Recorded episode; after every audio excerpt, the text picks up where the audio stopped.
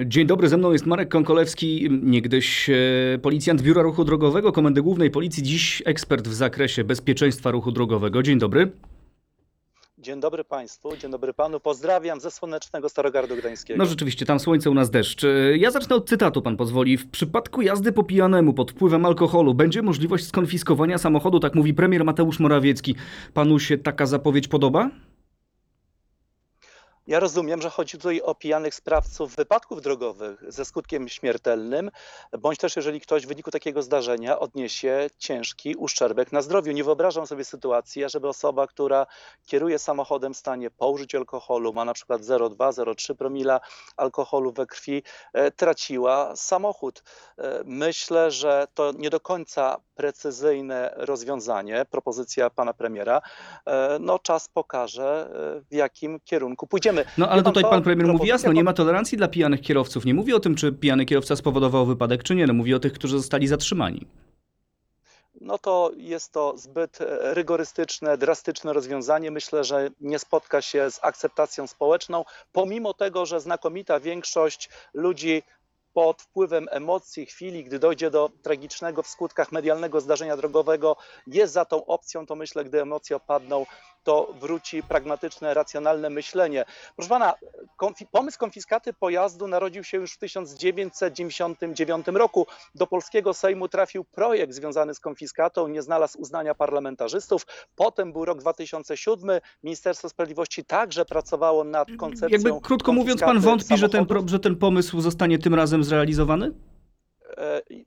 Wie pan co? Myślę, że jeżeli chodzi o konfiskatę pojazdów pijanym sprawcą wypadków drogowych ze skutkiem śmiertelnym, to jest to wielce prawdopodobne, że jednak ten pomysł zostanie e, wprowadzony w życie. Ja bym jeszcze do katalogu tych sprawców dodał bandytów, którzy uciekają przed policją w ramach pościgu, gdzie policja używa broni palnej. Dodałbym także tych, którzy oddalają się z miejsca wypadku drogowego i nie udzielają pierwszej pomocy tym, którzy konają w tych samochodach, a także młodym tym, którzy urządzają nielegalne wyścigi uliczne i mylą drogi publiczne Czyli odbieramy, czyli odbieramy samochód nie tylko pijanemu kierowcy, ale również innym kierowcom, którzy popełniają poważne przestępstwa. O tym cały czas rozmawiamy z moim gościem, z Markiem Konkolewskim w naszym radiu internetowym rmf24.pl oraz na naszych stronach w sieci. No właśnie, wracając do tego, co pan mówił, do poszerzenia tego katalogu e, kierowców, którym zabrałoby się samochód za popełnienie poważnych wykroczeń. To znaczy, mówi pan, że pan poszerzyłby ten katalog, ale, nadmie- ale nie nadmiernie. To znaczy, jeżeli pijany kierowca spowoduje wypadek, jeżeli ktoś w tym wypadku zginie, to wtedy samochód mu jest zabierany. A jeżeli ktoś zostanie zatrzymany, na przykład drugi raz, trzeci raz ma, i ma we krwi promil, półtora promila, to tutaj nie zabieramy Panie samochodu? Jest, jest taka propozycja, ażeby w takiej sytuacji, gdy mamy do czynienia z recydywistą, osobą, która po raz kolejny kieruje samochodem pod wpływem narkotyków, alkoholu, bądź też łamie, lekceważy prawomocne wyroki sądów powszechnych, które zakazały jej jazdy, ażeby taki samochód był obligatoryjnie zabezpieczany na parkingach strzeżonych na czas do trzech miesięcy. I myślę, że to byłaby dotkliwa kara. Z tego samochodu przez trzy miesiące nie mogłyby korzystać żadne osoby, nikt z rodziny i myślę, że to działałoby bardziej prewencyjnie, wychowawczo niż tylko e, stosowanie zakazu prowadzenia pojazdu. No właśnie, a jeżeli to nie jest Notabene samochód tego kierowcy? karnego, który często nie jest przestrzegany. A je- jeżeli to nie jest samochód tego kierowcy, jeżeli y, ktoś pożyczył samochód od kolegi, ten kolega nie był świadomy, że ktoś wsiądzie po pijanemu, no to co wtedy zrobić? Też wtedy konfiskujemy? Panie redaktorze, i tutaj mamy, i tutaj mamy problem. E, W Danii taki przepis dotyczący konfiskaty całkowitej obowiązuje od 31 marca tego roku i tam nie ma tak zwanych zgadywanek. Kierujesz użyczonym samochodem i ten samochód trafia na licytację, staje skonfiskowany.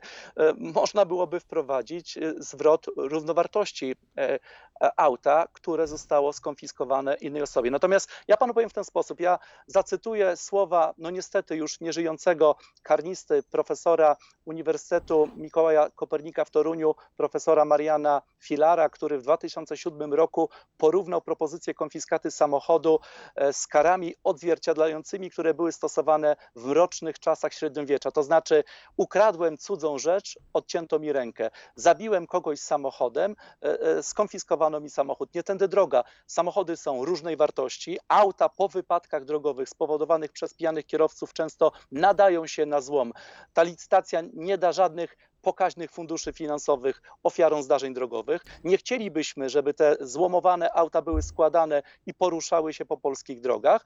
No i druga rzecz, no proszę zobaczyć, że co druga, co trzecia osoba jeździ samochodem, który, który jest albo w leasingu, albo należy do małżeńskiej wspólnoty majątkowej, albo ten samochód był kupiony na kredyt i auto jest zabezpieczeniem spłaty kredytu. Są też samochody firmowe, są też samochody państwowe. No właśnie, i cały czas wrac- populistyczny i ten pomysł mi się nie podoba i, i naprawdę z tego serca kibicuję, żeby ta konfiskata nie weszła do polskiego No właśnie, i prawnego. cały czas mówimy o tym, o tym pomyśle. No i cały czas wracamy jednak do, e, do tego, że jeżeli jedziemy nie swoim samochodem, no wyobraźmy sobie, że ja komuś pożyczę samochód. No ja nie mam obowiązku zbadać tego człowieka alkomatem. Mogę nie wiedzieć, że on jest pijany. Dlaczego ja mam być karany za to, że ktoś jedzie pijany? Dlaczego mój samochód ma być konfiskowany? Ale ma pan rację, ma pan rację, myśmy do tego jeszcze nie dorośli i trzeba się zastanawiać e, 10 razy, zanim komuś użyczysz samochód. Jeszcze raz podkreślę, mówimy tylko o propozycjach. Mam nadzieję, że gdy emocje opadną, ta propozycja e, nie będzie brana pod uwagę poważnie, a jeżeli miałaby się stać prawem obowiązującym, to już czas apeluję do pana premiera, do ministrów, do parlamentarzystów, żeby ten katalog rozszerzyć także o bandytów, którzy uciekają przed policją, tym, którzy nie udzielają pierwszej pomocy ofiarom zdarzeń drogowych i uciekają z miejsca wypadku, a także tym, którzy organizują nielegalne wyścigi uliczne i stwarzają realne, konkretne zagrożenie na drogach publicznych. To teraz e, z tej konfiskaty samochodu przejdźmy do innego elementu tych nowych przepisów, tego, który się przebija chyba e, w- no, w tej rozmowie o, tym, o tych planach nowych przepisów. Mówimy, mówimy cały czas o planach, my cały czas nie widzieliśmy na przykład projektu ustawy, wtedy wiele z tych pytań mogłoby znaleźć odpowiedzi. Te 5 tysięcy złotych kary za przekroczenie o 30 km prędkości. I ja tutaj też mam e, wątpliwość. To znaczy, wydaje mi się, że jest różnica między przekroczeniem o 30 km na godzinę prędkości w terenie zabudowanym, a na przykład na drodze ekspresowej. Ale w obu przypadkach będzie można zarządzić dla kierowcy 5 tysięcy złotych kary. Czy to jest właściwe? Czy tak powinno to wyglądać? Do 5 tysięcy złotych, tak? Do A 5 więc, tysięcy, e, jest oczywiście. propozycja, ażeby podwyższyć taryfikator mandatów karnych, który, który tak naprawdę e, został wprowadzony do polskiego porządku prawnego w 1997 roku i od 24 lat te grzywny nie były podwyższane. Mamy, co prawda, jedne z najniższych mandatów w Unii Europejskiej. Panie redaktorze, no oczywiście może warto przeanalizować te naruszenia przepisów prawa, które e, są powszechnie, e, e, powszechnie e, e, popełniane przez zmotoryzowanych i które nie są akceptowane przez społeczeństwo. Natomiast jedna bardzo ważna uwaga. Ja myślę, że to, że mamy niskie mandaty, to nie jest największym problemem, jeżeli chodzi o e, taryfikator mandatów karnych, bo Ja chyba wiem, co pan powie. Chce pan powiedzieć o ściągalności mandatów. Tak? Dokładnie w ten sposób. Nieco inny obraz rysuje się po przeczytaniu bardzo ciekawej lektury, jakim jest raport Najwyższej Izby Kontroli, z którego wynika, że na koniec 2018 roku prawie, e, prawie e, zaległości e, Polaków z tytułu należności niezapłaconych mandatów karnych sięgały blisko 757 milionów. To są, to są ogromne pieniądze. Blisko 47% karanych płaci mandaty sumiennie, a więc w, w, w terminie. Co trzeci mandat karny ulega przedawnieniu. A więc proszę pana, myślę, że piętą achillesową tego systemu jest słaba ściągalność egzekucji, egzekucja tych grzywien, które w tej chwili zostały nałożone. Skoro państwo ma problemy z, wy, z, wy, z wyegzekwowaniem mandatu karnego w wysokości 200-300 zł, to proszę mi wierzyć, że będą jeszcze większe problemy, ażeby wyegzekwować mandat w wysokości 1000-2000 zł. Powiem panu jeszcze więcej. Ta propozycja podniesienia mandatów karnych do 5000 zł nam nie działa. Dlaczego? Dlatego, że jestem wypłacalny, dlatego, że mam stałe dochody i Urząd Skarbowy kontroluje mój stan konta. Tak samo myślę, że spora grupa emerytów, rencistów, tych, którzy płacą e, rachunki za gaz, wodę, energię, płacą czynsz czasami kosztem zakupów leków, ci ludzie także najczęściej płacą mandaty karne. A więc myślę, że ta y, mieszczę się w tej grupie prawie 50% tych, którzy, którzy są na tyle uczciwi odpowiedzialni i płaciliby te mandaty No właśnie, a co z taką grupą, tym, grupą właśnie... Zmobilizować tych cwaniaków, którzy tych mandatów No, karnych nie płacą. są ludzie, którzy mają pieniądze, mają szybkie samochody, ignorują prawo, tak? No co z nimi zrobić? Jeżeli oni dostają któryś tam mandat z kolei, któregoś tam mandatu z kolei nie płacą, łapią się do tej, tak jak pan mówił, jedna trzecia mandatów się przedawnia, prawda? Bo, bo nie są płacone. Jak zapanować nad takimi ludźmi? No oni w jakiś sposób e, sprawiają zagrożenie. Są też brawurowi. Ja Ale- tylko przywołam jedną sytuację, która dzisiaj pojawiła się w mediach społecznościowych. To jest kierowca jadący ulicami Wrocławia z ogromną prędkością, ledwo unikający zderzenia z tramwajem. Ktoś, kto nie bardzo się przejmuje przepisami ruchu drogowego i tym, że może dostać jakiś mandat. Co zrobić z takimi ludźmi? Proszę pana, kierowcy najbardziej obawiają się punktów karnych, bardziej niż mandatów, dlatego że w przypadku przekroczenia liczby 24 punktów karnych taka osoba no, musi zdawać testy, plac manewrowy, jazdę w ruchu drogowym, a więc jeden z najtrudniejszych egzaminów w życiu. Wiem, co mówię, 11 lat w Warszawie byłem egzaminatorem państwowym na prawo jazdy i wie pan, e, nieraz rozmawiałem z ludźmi bardzo wykształconymi, majętnymi, często po 50, 60 roku życia, jak w jednej ławce e, rozwiązywali testy z młodymi 18-latkami. I wychodząc z, tego egzaminu, mówi: Panie Marku, nigdy w życiu takiego stresu. To jest stresogenna, obciachowa wręcz sytuacja, że muszę znowu się denerwować i zdawać egzamin. E, Jest rekomendacja Nikowska, żeby powiązać e, opłacenie mandatu karnego z anulowaniem, z usuwaniem punktów karnych z ewidencji kierowców naruszających przepisy ruchu drogowego. Te punkty usuwa się po upływie roku od momentu popełnienia naruszenia. Okej. Punkty zostaną usunięte pod warunkiem, że zapłacisz mandat karny. Nie zapłacisz e, mandatu, punkty będą nadal aktywne, opóźnisz się, to ten czas, okres zostanie przesunięty. Proste, jasne, racjonalne rozwiązanie. Belgia sobie poradziła w inny sposób. No tutaj Nie załatwisz żadnej sprawy urzędowej, jeżeli urzędnik zweryfikuje, sprawdzi, że nie masz zapłaconych mandatów karnych. Tutaj mamy Jeszcze sytuację do punktu wyjścia. Punkty karne. Tutaj mamy sytuacje, w których e, według tego na razie wstępnej koncepcji tych przepisów e, punkty karne mają być kasowane dopiero po upływie dwóch lat, a kierowca będzie mógł dostać nawet 15 punktów karnych za jakieś wykroczenie. Ja tutaj widzę w tym, co pan mówi, jeszcze jedną, e, jeszcze jedną, nie wiem czy dziurę, no ale jeszcze jedną taką rzecz, na którą chciałem zwrócić uwagę. Zakładając, że człowiek jest wypłacalny, ma pieniądze, no to przecież on płacąc ten mandat, jeżeli byłoby tak, jak pan mówi, zerujemy punkty karne, no może sobie de facto w nieskończoność przedłużać e, ważność swojego prawa jazdy. Panie redaktorze, zaraz, zaraz, zaraz. Punkty będą zerowane, ale po upływie jednego roku od momentu naruszenia i pod warunkiem, że ten mandat karny zostanie opłacony. Nie ma czegoś takiego, że zapłacę mandat karny i jestem uwolniony z punktów karnych, tak? Natomiast proszę, pa, proszę pana, my tak rozmawiamy na temat tych propozycji, które s- e, są naprawdę niektóre ciekawe. Na przykład bardzo mi się podoba e, powiązanie, powiązanie wysokości składki ubezpieczenia OC od dorobku punktowego pod warunkiem, że znakomita większość z nas, tych, którzy jeżdżą uczciwie, nie płacą mandatów, nie mają punktów karnych, odczują to na własnej kieszeni, tak, że nie będziemy płacić wyższych składek. Jeżdżę bezpiecznie, nie płacę mandatów, nie mam punktów karnych, a co roku borykam się z tym samym problemem, o ile zostanie mi podwyższona składka Tutaj OC. dotarł pan Mam do- nadzieję, Dotarł pan do jednej nadzieję, rzeczy, do jednego pytania od naszego ubezpieczeniowe- słuchacza. Y, Ja pozwolę sobie przerwać, Tak. bo mam pytanie od słuchacza, bo prosi, Proszę. poprosiliśmy słuchaczy, żeby, żeby zadawali pytania. Może by nagradzać w jakiś sposób kierowców, którzy mają czyste konta i nie łamią nadmiernie przepisów. No to jest właśnie to, co pan mówi. Składka by Brawo, nie rosła, Brawo. tak? Proszę pana, w, e, w polskim prawie obowiązuje artykuł 41 kodeksu e, wykroczeń, a więc e, mówimy tutaj e, o tak zwanym pouczeniu, tak? a więc preferencja środków e, e, pozakarnych. Tak?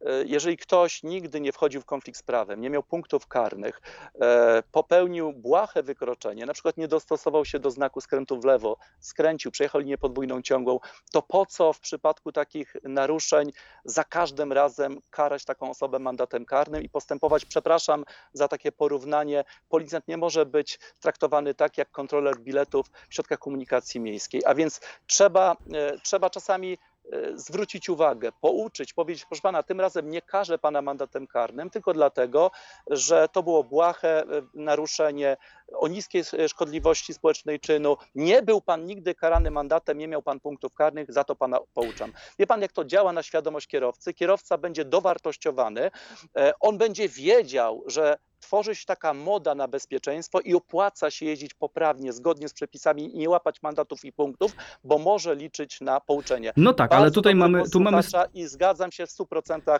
z tym, co ten pan tu powiedział. mamy sytuację, w której mówimy o, o ocenie sytuacji y, policjanta zatrzymującego samochód, zatrzymującego kierowcę, który popełnił wykroczenie, więc ta gratyfikacja za czyste konto pojawia się dopiero wtedy, kiedy jakieś wykroczenie popełnimy. A jeżeli jeżdżę samochodem od 7 lat i od 7 lat nie mam ani jednego punktu karnego, żadnego mandatu, nic z tych rzeczy, to czy powinienem liczyć, no ja nie mówię, że na jakąś nagrodę, bo tak to jest właściwa obywatelska postawa, tak? ale na przykład na to, że moje składki ocenie będą rosły. No, coś... Ale, ale, ale jest taka propozycja, no jest taka propozycja, ażeby składka ubezpieczenia OC była uzależniona od ilości punktów karnych. Tylko rodzi się podstawowe pytanie. Czy firmy ubezpieczeniowe będą wchodzić w głąb historii e, właściciela, posiadacza, kierowcy, czy na przykład nie będzie takich zakusów, ażeby firma ubezpieczeniowa próbowała e, szperać w historii kierowcy na przykład 2, 3, 4, 5 lat wstecz. W CEPIK-u mamy tak zwane punkty aktywne, punkty, które są usuwane po roku, e, to w CEPIK-u już tych punktów nie ma. A więc wie pan, e, moim zdaniem jest to propozycja w dobrym kierunku, pod warunkiem, że znakomita większość uczciwych kierowców, właścicieli, posiadaczy aut będzie płacić, będzie płacić niższe stawki. A, a jak to wygląda? Co z tego, że mam 50-60% zniżki, jeżeli chodzi o ubezpieczenie, jeżeli zawsze płacę co roku wyższą składkę. To, jest, to można porównać do tego, jak ktoś mówi, że nie rosną ceny benzyna, pa, benzyny, paliwa, ropy, bo on tego nie odczuwa, bo płaci tylko e, za paliwo e, podczas tankowania e, kwotę wysokości 50 zł. Jeszcze raz podkreślam, jest to dobre, praktyczne rozwiązanie pod warunkiem, że, że rzeczywiście ci, którzy są poprawni i uczciwi na drodze, będą płacić niższe zniżki i odczujemy to na własnej kieszeni. Cały czas mówimy o samochodach, mówimy o kierowcach, a co z pieszymi, z rowerzystami, z ludźmi na hulajnogach? Pytam dlatego, bo do premiera napisało kilka organizacji zrzeszających kierowców. Oni na przykład postulują takie rzeczy. Wprowadzenie obowiązkowej składki OC dla rowerzystów, zwiększenie mandatów, ja tutaj cytuję, za wejście na przejście dla pieszych na czerwonym świetle 500 zł, za to samo i za rozmawianie przez telefon w międzyczasie 1000 zł. Rowerzyści, jeżeli jadą po chodniku 300 zł. Mandat za rozmowę telefoniczną podczas jazdy rowerem 500 zł. Czy, bo jeżeli dyscyplinujemy kierowców, ja rozumiem, że niektóre z tych propozycji mogą być przesadzone, bo, bo to, ale czy jeżeli dyscyplinujemy kierowców, nie powinniśmy też dyscyplinować trochę bardziej innych uczestników ruchu drogowego?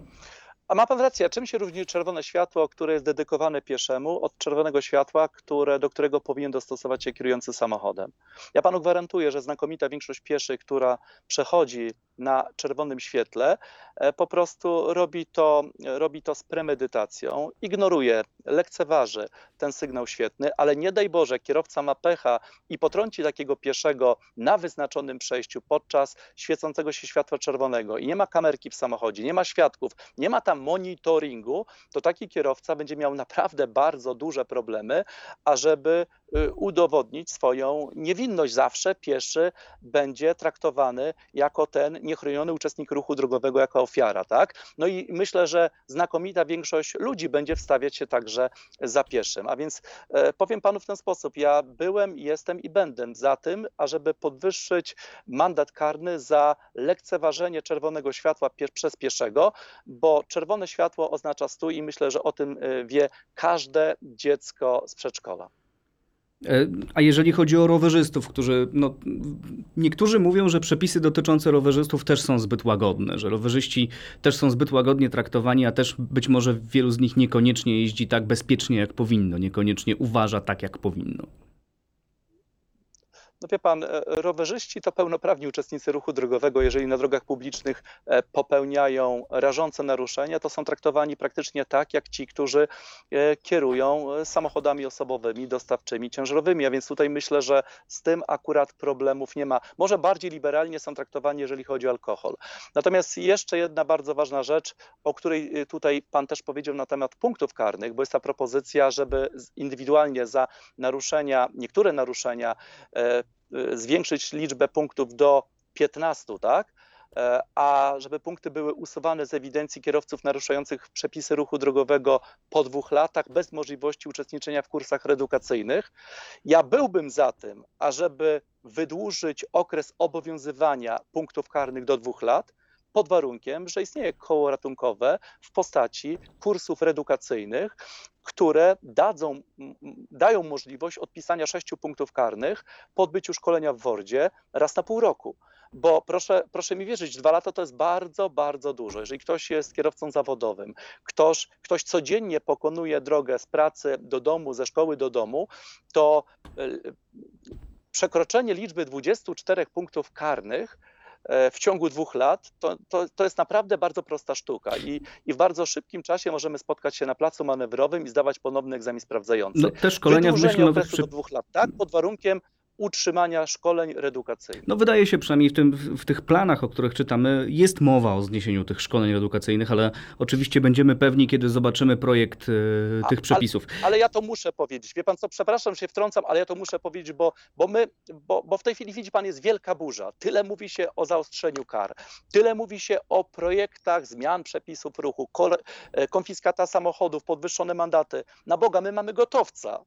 My mamy od kilku lat gotowca w postaci ustawy o kierujących pojazdami. No pan jest doświadczonym dziennikarzem, jest pan na pewno kierowcą. Pamięta pan to totalne, pospolite ruszenie w 2016 roku, w 2018 roku, te kolejki do, do szkół nauki jazdy, do wojewódzkich ośrodków ruchu drogowego, gdzie młodzież e, zapisywała się nagminnie na szkolenia, na egzamin tylko po to, żeby zdać egzamin na prawo jazdy według starych zasad. Tak, Pamięta pan były ten te projekt kolejki. Zielonego Listka, praw młodych kierowców, że przez 8 miesięcy, od 4 do 8 miesiąca ten młody kierowca musiał brać udział w obowiązkowych szkoleniach, że nie mógł pracować zawodowo, że były wprowadzane ograniczenia prędkości do 50 w, w mieście, 80 poza miastem, setki poza obszarem na autostradach, drogach ekspresowych.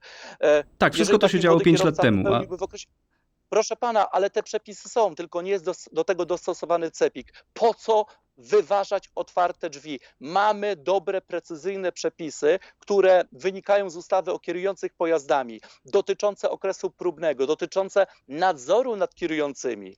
I tych przepisów wszyscy się bali. Ba, przez tyle lat myśmy się już przyzwyczaili, że te przepisy będą obowiązywać i myśmy te przepisy zaakceptowali. Tylko przez to, że cały czas trwają prace nad CEPIK-iem 2, e, który nie jest dostosowany do tych w cudzysłowie martwych, ale bardzo dobrych przepisów, to te przepisy po prostu nie są prawem obowiązującym. A więc tutaj z, tej, z tego miejsca chciałbym z tego serca zaapelować do pana premiera, do ministra infrastruktury, do parlamentarzystów, do tych wszystkich, którzy tworzą prawo. Po co czasami wymyślać populistyczne hasła? Po co tworzyć propozycje, które zmieniają kolejne propozycje, skoro mamy gotowca w postaci dobrej, precyzyjnej ustawy o kierujących pojazdami, która jest już gotowa, tylko czeka na, na, moder, na modernizację systemu teleinformatycznego CEPIK-2. Jeżeli te przepisy wejdą w życie, to jest dopiero bat w kierunku młodych kierowców, którzy sieją największe spustoszenie na, nie tylko na polskich drogach, ale Europy i całego świata. Jak te przepisy Młodych będą- w przedziale wieku jak te tak? przepisy będą wyglądały, zobaczymy być może ich projekt w przyszłym tygodniu, bo takie są zapowiedzi. Być może to, co pan mówi, w jakiś sposób również się spełni. Marek Konkolewski e, był dzisiaj moim i państwa gościem, ekspert e, do spraw bezpieczeństwa ruchu drogowego. Dziękuję serdecznie za rozmowę. Dziękuję bardzo.